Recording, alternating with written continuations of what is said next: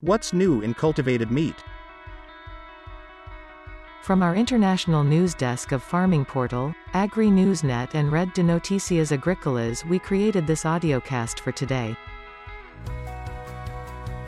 Nearly a decade after the first images of hamburger produced from beef cells grown in a petri dish flooded media outlets, enormous advances have been made in reverse engineering meat. And these advances could be significant. Proponents of cultured meat, also known as cultivated meat, claim that sustainably producing it at a price point competitive with conventional meat could help enable widespread dietary transitions towards the reduced consumption of conventional meat, thereby helping to alleviate environmental pressures imposed by traditional animal agriculture practices as the global population and global per capita meat consumption continues to increase. Cultivated meat production could also offer lower antibiotic and zoonotic disease risks and substantial improvements in farmed animal welfare as compared to intensive animal rearing practices. Cultivated meat research has already achieved significant milestones that once seemed impossible.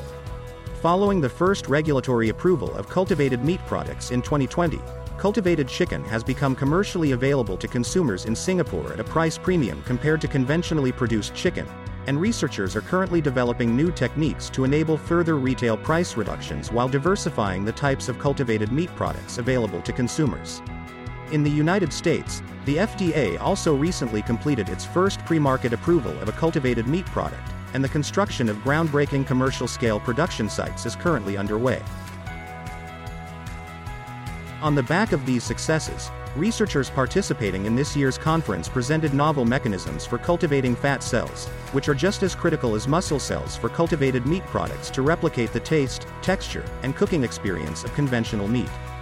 There was also a new emphasis on efforts to develop fish and seafood alternatives, a category of products that has received considerably less research and development attention to date despite its pressing environmental importance. Yet some challenges that have plagued the field since its earliest days remain unresolved, such as how to replicate the compositional pattern of muscle and fat cells present in whole-cut steak products. This year's conference also identified several new questions important for developing and commercializing cultivated meat products. For example, how to replicate not only the taste and texture of some meat products, but also the nutritional value. This is a audiocast production out of our international studios.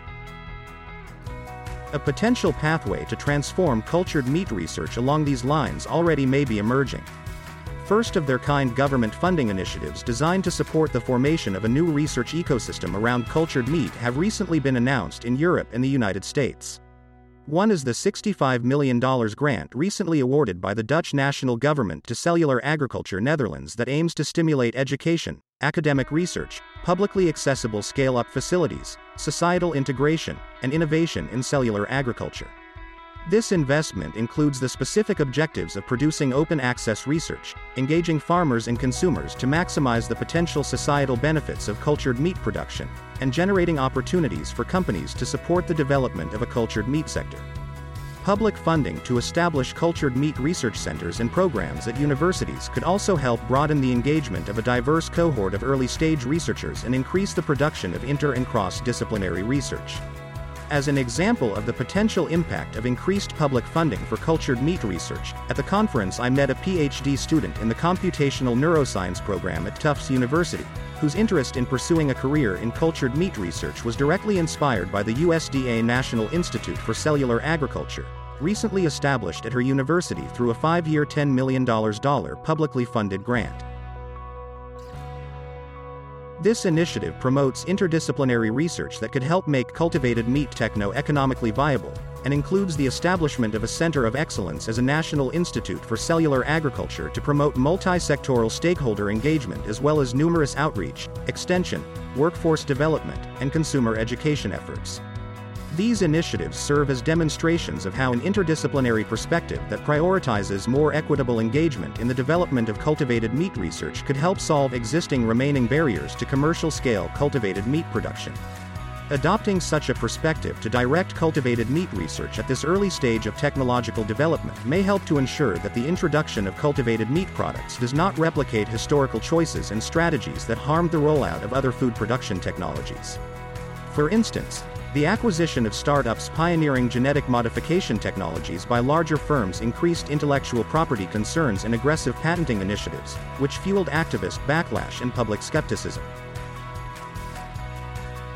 The adoption of an inclusive and interdisciplinary perspective could help combat the potential for such outcomes by helping align communications efforts with potential consumer concerns from the start. The use of this perspective to inform cultured meat research development could also help identify novel opportunities to drive the multifaceted benefits that cultivated meat could offer to producers and consumers. Ultimately, this could bring cultivated meat technology one step closer to widespread commercialization.